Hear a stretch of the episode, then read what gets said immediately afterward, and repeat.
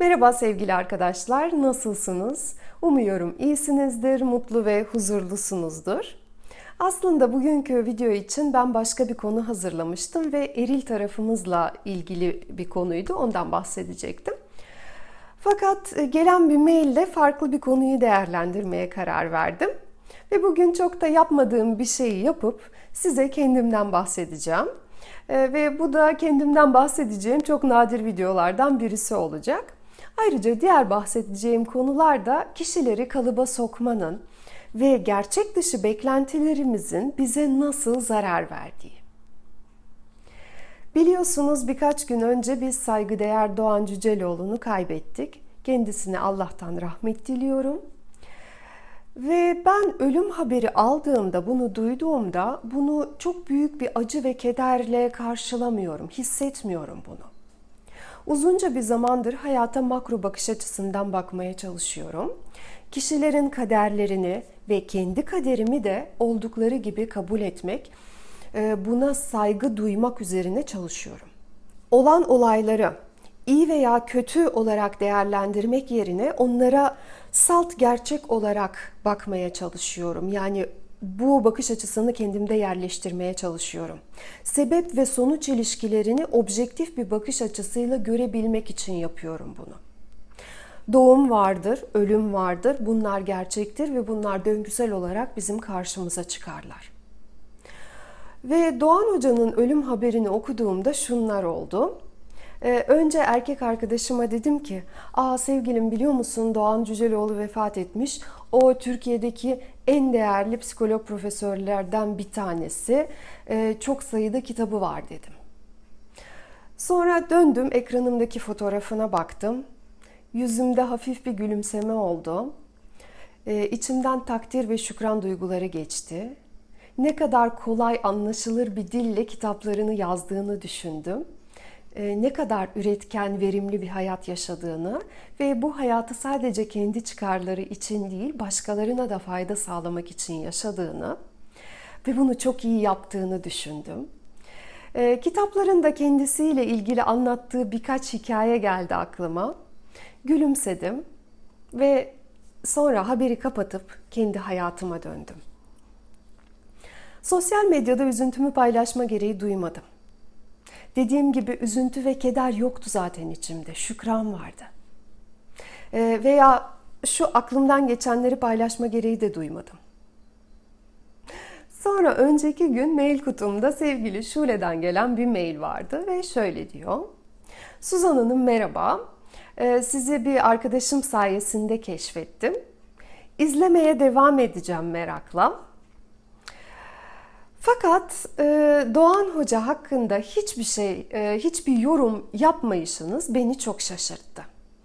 Söylemeden duramadım. Belki de ben göremedim. Ve sevgiler, saygılar demiş. Ee, ben bu haberi okuduğumda o an odada erkek arkadaşım vardı ve onunla duygularımı paylaştım zaten. Ayrıca hayatımda yakın zamanlarda yaşadığım acılar oldu, endişeler oldu, sevinçler oldu. Hepsini yakınlarımla, arkadaşlarımla paylaştım ben. Hiçbiriyle ilgili sosyal medyada bir şey yazmadım. Ne aklıma geldi, ne içimden geldi. Ama bu duyguları yaşamadım değil, yaşadım. Ve sosyal medya benim için iş için kullandığım bir mecra. Ben sosyal medyada fotoğraflarımı, duygularımı, günlük olaylar hakkındaki düşüncelerimi, yorumlarımı paylaşmıyorum. Bir şey için değil, bu benim içimden gelmiyor. Paylaşanlar kötü diye değil. Basitçe ben bunu içimde hissedemiyorum. Benim böyle bir motivasyonum yok. Başka şeyler için motivasyonum var. Günüm dop geçiyor. Ve ben uzun zamandır iç sesimi duyup onun yönlendirmesiyle hareket etmeye çalışıyorum. Evet, benim bir YouTube kanalım var. Evet, bir Instagram sayfası yönetiyorum. Burada bana destek olan bir ekibim var. Ve sizinle paylaştığımız videolarda ve yazılarda hayatımızda başımıza gelen bir takım olaylardaki sebep sonuç ilişkilerini anlatmaya çalışıyoruz. Ve ilgili konuyla alakalı benim hayatımda güzel bir örnek varsa, çevremdeki kişilerin hayatlarında güzel örnekler varsa bu konunun pekişmesi için onu da anlatıyorum. Benim bu işi yaparkenki amacım sadece ve sadece sebep sonuç ilişkileri konusunda farkındalık oluşturmak. Ve o da tabii ki kendi fark ettiğim oranda bir farkındalık olabiliyor. Ben de farkındalık düzeyimin belirli sınırlarda olduğunun gayet farkındayım ve bunu geliştirmeye çalışıyorum. Benim amacım takdir toplamak, meşhur olmak, e, hayran toplamak bu değil. Ve hayatımda aldığım bazı kararlar var. Ve bu kararları almamın da bir takım sebepleri var. Mesela kendi duygularımla ilgili hiç kimseyi ikna etmeye çalışmıyorum. Sevgilim, annem, babam, can arkadaşlarım dahil. Duygularım benimle ilgili. Duygularım benim hayattaki yol gösterenim. Ben yüksek enerjili duygular hissettiğimde bu olan şeyin benim için iyi olduğunu ve düşük enerjili duygular hissettiğimde bunun bana göre olmadığını veya bu konuyla ilgili benim bir şeyleri geliştirmem gerektiğini anlıyorum. Ve sosyal medyada paylaşmadım diye az önce anlattıklarımı hissetmedim değil. Eğer paylaşmış olsaydım daha yoğun hissetmeyecektim. Ve sosyal medyada post paylaşarak değil de Doğan Bey'in kitaplarını okuyup anlamaya çalıştığımda ve oradan anladığım bir şeyi hayatıma uyarladığımda ben şükranımı daha derin sunduğum inancındayım. Geçmişte duygularımla ilgili başkalarını çok ikna etmeye çalıştım. Ve mesela seni seviyorum dediğimde sevsen şunu yapmazdın veya şunu yapardın benim için gibi cevaplar aldım başkasını ikna etmeye çalışmak çok dipsiz bir kuyu. Gerçekten çok e, zor bir şey. Çünkü insanlar ne isterse ona inanacaklar. Bu benim elimde değil. Ben bu gerçeği kabul ettim ve duygularımı kanıtlamaya çalışmaktan vazgeçtim. Ee, onların benim hayatıma gelme amacı bana yol göstermek. Ve ben benden yüksek e, duygular yayılmasını istiyorum. Sevgi alanında duygular ve buna yönelik çaba gösteriyorum. Çünkü bu şekilde ben e, daha yüksek bir enerjiye sahip oluyorum ve hayatıma istediklerim daha kolay geliyor ve daha da güzel şeyler geliyor.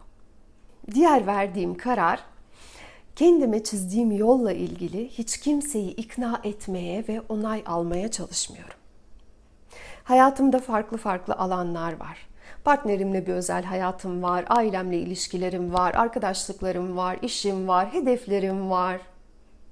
Hem işle ilgili hedefler hem de kişilik olarak büyümek için e, büyümek istediğim bir takım seviyeler var. Yani benim kendime çizdiğim bir hayat yolum var. Ve bu yolun farklı farklı alanları var. Ben elimden geldiğince özgür irademle kendi kararlarımı vermeye çalışıyorum. Bu kararlarımın sonuçları bazen istediğim gibi oluyor, bazen de istediğime ulaşamıyorum. Ancak her iki durumda da kendi üzerime düşen sorumluluğu almaya çalışıyorum. Bunu yüzde yüz yapamadığımın farkındayım. Çünkü benim de farkında olmadığım bir bilinç dışım var. Benim de otomatik bir takım tepkilerim var. Ve ben hayatta kurban durumuna düşmüyor değilim. Düşüyorum. Ancak fark ettiğimde bunu bir gelişim fırsatı olarak görüp çıkmanın yolunu araştırıyorum. Ve bu hayat yolunda başkalarının onay verdiklerini yaparak, onay vermediklerini yapmayarak ilerlemiyorum. Başkalarının benden beklentileri beni açıkçası çok da fazla ilgilendirmiyor. Onlara saygı ve sevgi duymadığım için değil, bu bu anlama gelmiyor. Ben e, yapıcı eleştirilere kulak asmıyorum anlamına da gelmiyor. Bütün eleştirileri değerlendiriyorum ama kendi süzgecimden geçiriyorum. Kendime soruyorum. Bu söylenenin doğruluk payı nedir? Ben kendimdeki bu özellikle ilgili ne düşünüyorum? Benim fikrim ne? Bendeki bu özellik beni rahatsız ediyor mu? Yoksa etmiyor mu? Ben onu geliştirmek istiyor muyum? Yoksa istemiyor muyum? Bu halimden memnun muyum? Benim bu dünyada geçireceğim süre kısıtlı. Ee, inşallah bir bu kadar daha yaşarım ama bilinmez. Dolayısıyla geliştirmek istediğim her şey için e, ben farkındayım ki istediğim seviyeye kadar getiremeyeceğim. Dolayısıyla seçim yapmak zorundayım. Ve bu nedenle öncelik sırası yapıyorum.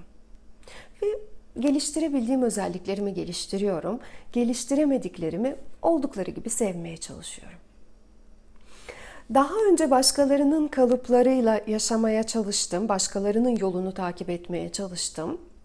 Başka insanların bana yol çizmesine izin verdim. Mesela yüksek lisansı babam öyle istediği için yaptım. Mesela ne giyip giymeyeceğime, kiminle arkadaşlık edip etmeyeceğime hayatıma giren erkeğin karışmasına izin verdim. Çok mutsuz oldum. Çok çaresiz hissettim kendimi. Ruhumun sıkıştığı yıllarım oldu. Şu an buna ayıracak ne enerjim var ne zamanım var. Diğer aldığım karar şu. Benim başkalarını mutlu etmek gibi bir hedefim yok. Ben kişisel gelişim sektöründe çalıştığımın farkındayım. Üniversiteden yüksek kimyager olarak mezun oldum. 7-8 sene bu sektörde çalıştım. Daha sonra kendi işimi yapmak istediğime karar verdim. E-ticaret yaptım. Ve bu arada kendim üzerimde çalışmaya başladım. Dişil eril enerjileri, kavramlarını öğrendim ve hayatımızdaki aslında her şeyin bunların uyumuyla alakalı olduğunu öğrendim. Ve bir şeyleri değiştirdikçe benim hayatım değişti. Sonra içimde bu öğrendiklerimle ilgili bir iş yapma isteği oluştu ve ben de şu anda yaptığım işi yapmaya karar verdim. Ama bunu yapmamın birinci nedeni başka insanları mutlu etmek değil. Bu anlattığım şeyleri, videoda anlattığım şeyleri öğrenip kendi hayatımda uygulamak beni çok mutlu ettiği için ben bunu yapıyorum. Başka insanlara faydalı olması işin diğer artısı. Evet o da çok güzel. Ama benim yapmamın esas nedeni değil. Neden değil? Çünkü başkalarını mutlu etmek benim hedefim olsaydı, yaptığım işi her eleştiren kişiyle beraber ben mutsuz olurdum. Dolayısıyla bu işi yapmak bana şu an getirdiği tatmini getirmek yerine benim enerjimi aşağı çekerdi ve beni mutsuz ederdi. Ben biliyorum ki gerek bu videolarla gerek de başka şekilde yolumuzun kesiştiği insanların yüzde otuzu beni beğenmeyecek. Yüzde otuzu beni hiç fark etmeyecek. Ben onların umurunda bile olmayacağım. Ve yüzde otuzu da bana sempati duyacaklar. Ve ben de alanıma o sempati duyan kişileri alacağım.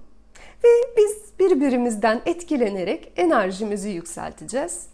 Ki yükseltiyoruz zaten grup çalışmalarında. İnsanların yüzde altmışı beni umursamayacak veya yaptığım işi onaylamayacak diye ben kötü bir insan olmuyorum.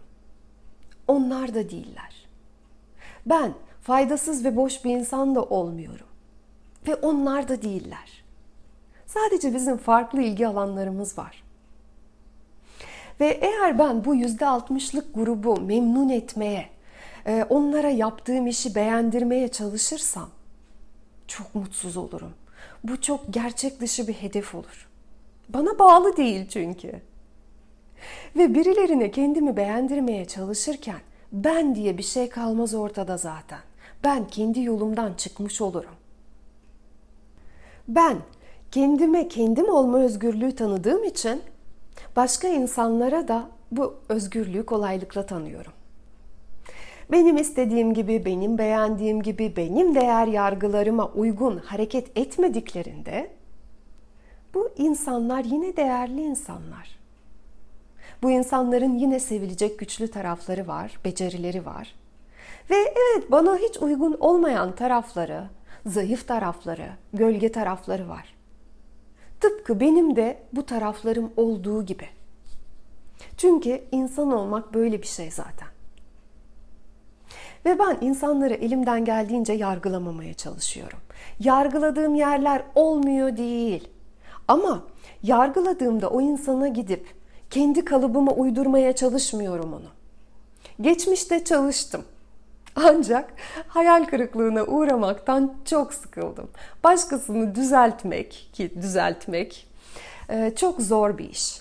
Ayrıca o insan kendine göre düzgün zaten. O olduğu gibi mutlu. Şimdi artık kimseyi düzeltmeye çalışmıyorum.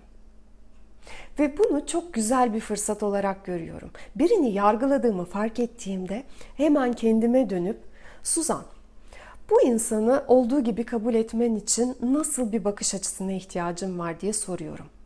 Sen hangi özelliğini bastırdığın için şu an bu insanı yargıladın?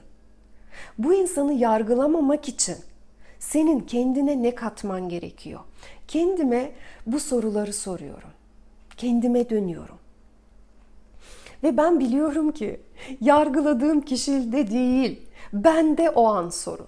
Yargılayan benim. Bunlar benim duygularım, benim düşüncelerim. O kişi kendi benzersiz hayatını yaşıyor, kendi harika hayatını. Daha üniversite döneminde bir arkadaşım yurt dışına okumaya gitmiş, sonra dönmüştü ve Brezilyalı bir sevgilisi olduğundan bahsetmişti. O zamanki aklımla ben hemen Aa nasıl anlaşıyorsunuz? Onların örf ve adetleri e, bize uygun mu ki? gibi yani bu tarzda bir cümle söylemiştim. Ve o da bana şöyle cevap verdi. O Brezilyalı. Onun kendi örf ve adetleri var. Onun kendi örf ve adetlerine ters şeyler yapması sorun olur. Ama bizim örf ve adetlerimize göre yaşayamaz ki yani o onları bilmiyor zaten dedi. Ve arkadaşımın bu söylediğinden ben çok etkilenmiştim. Aa dedim ne kadar haklı, ne kadar güzel söyledi. Ve birazcık da utanmıştım. Çünkü kendi görüşümü çok e, dar olduğunu fark etmiştim. Çünkü bir de o zaman kendimi olduğum gibi kabul de etmiyordum. Ama bir şeyi fark etmek, anlamak farklı bir durum. Onu idrak etmek çok farklı bir durum. Ve ben bu arkadaşımın söylediği bu cümleyi 10 sene sonra gerçek anlamıyla idrak ettim. Ta ki insanları yargılamamayı öğrenmeyi kendime hedef olarak koyduğum zaman bunu idrak ettim. Şu an adını bile hatırlamadığım bu arkadaşım benim gelişimimde bir yapı taşı olduğu için ona binlerce şükran duyuyorum. Ve biz birini yargıladığımızda, onu kınadığımızda, onunla ilgili nefret söylemlerinde bulunduğumuzda hayal kırıklığı yaşadığımızda onun yaptıklarıyla ilgili bizden e, yayılan duygular sevgi alanında duygular değiller. Biz birini düzeltmekle meşgul olduğumuzda genele iyi değil kötü yaptığımızın henüz farkında değiliz. Henüz dünyada iyi bir şey yapmanın kendimizde bir şeyi daha iyi yapmaktan geçtiğinin farkında değiliz. Birkaç sene önce çektiğim evrenin yasalarıyla ilgili videolarım var. E, titreşim yasasıyla ilgili, e, duyguların titreşim frekanslarıyla ilgili. Onları izleyerek daha derin bir bilgiye ulaşabilirsiniz bu bahsettiğimle ilgili. Veya siz kendiniz araştırabilirsiniz. Ama e, evrenin yasalarını anlamak gerçekten çok e, değerli bir şey. Nacizane bir öneri. Ayrıca milattan sonra 2150 bir makro felsefe klasiği kitabını da okumanızı çok tavsiye ederim.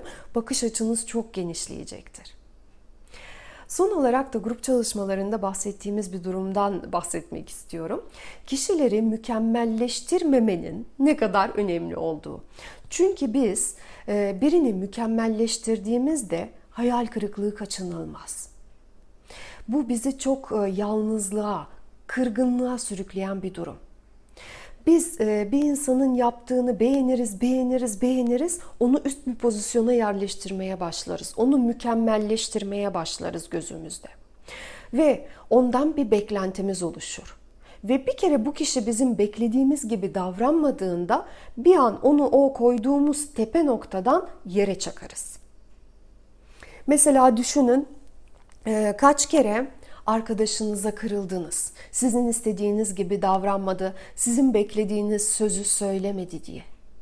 bir ara iyi arkadaş olduğunuz, yediğiniz, içtiğinizin ayrı gitmediği şu anda kaç kişi artık hayatınızda yok?